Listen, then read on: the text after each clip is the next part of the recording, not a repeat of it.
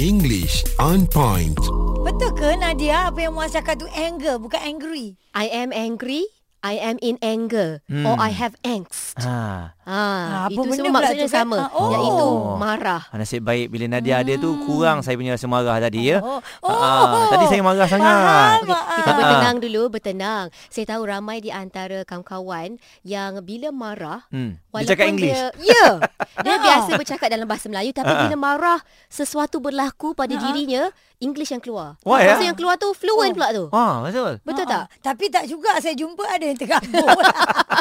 Mungkin tak tahulah Ah. itu cara diorang express emosi Ah, dengan lebih ah. baik kan Mm-mm. menggunakan Ah. in- English. Mm-mm. Jadi hari ni saya nak uh, tunjukkan beberapa contoh Hmm. macam mana kita nak cakap I am angry Mhm. other than the word angry Mm-mm. or mad. Okey. Kita selalu guna mad, Ya, angry, marah kan? Ha-ha. Okay, so saya nak dengar hari ni Haiza dengan Muaz become very very angry Oh. using Hmm. I different words. hate you.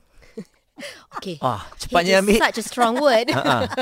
okay, Dia angry tetapi betul, dia angry betul. Ah, ah. angry selain angry selain mad dan hate Okey. ada juga pernah dengar tak appalled Ah, ini saya tak Ini dalam filem je saya Appalled. selalu tengok. pernah ada Oh, ya? ya Oh. i am appalled i am appalled by the violence that i see Hmm. on social media Ya. maksudnya marah Hmm. Hmm. um, tapi menggunakan perkataan lain uh, nanti akan memberi indikasi kepada orang bahawa marah itu dia punya tahap dia sangat tinggi Hmm. Dari Ah. 1 sampai 10 tu dia dah sekat 10 dah lah tu. Hmm. 20 20 20. Ah, dia dah keluar skala Ha. Hmm. Okay, selain daripada appalled, ada juga disgusted. Ah. Disgusted. Kalau bahasa Melayu, saya rasa jijik lah. I am Disgusting. Is it? disgusted. It's disgusting. Oh. Disgusted. Ya. Oh. Itu juga menandakan perasaan marah. Mm-mm. Mm. I'm disgusted by the violence that I see on social media. Mm. Hmm. Okay, selain daripada itu, apa perkataan lain yang Muazzam Haizah boleh beri? I am furious.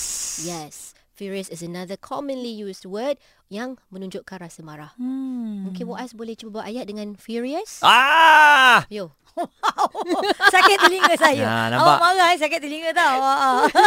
Don't talk to me, okay? ha. Because I'm not in the good mood now. I'm furious. Wah, okay, thank you. Sebab sambungkan untuk ayat saya. Sebab saya dah marah tadi. Tak, sebelum Nadia suruh aku buat, aku cakap dulu. English on point.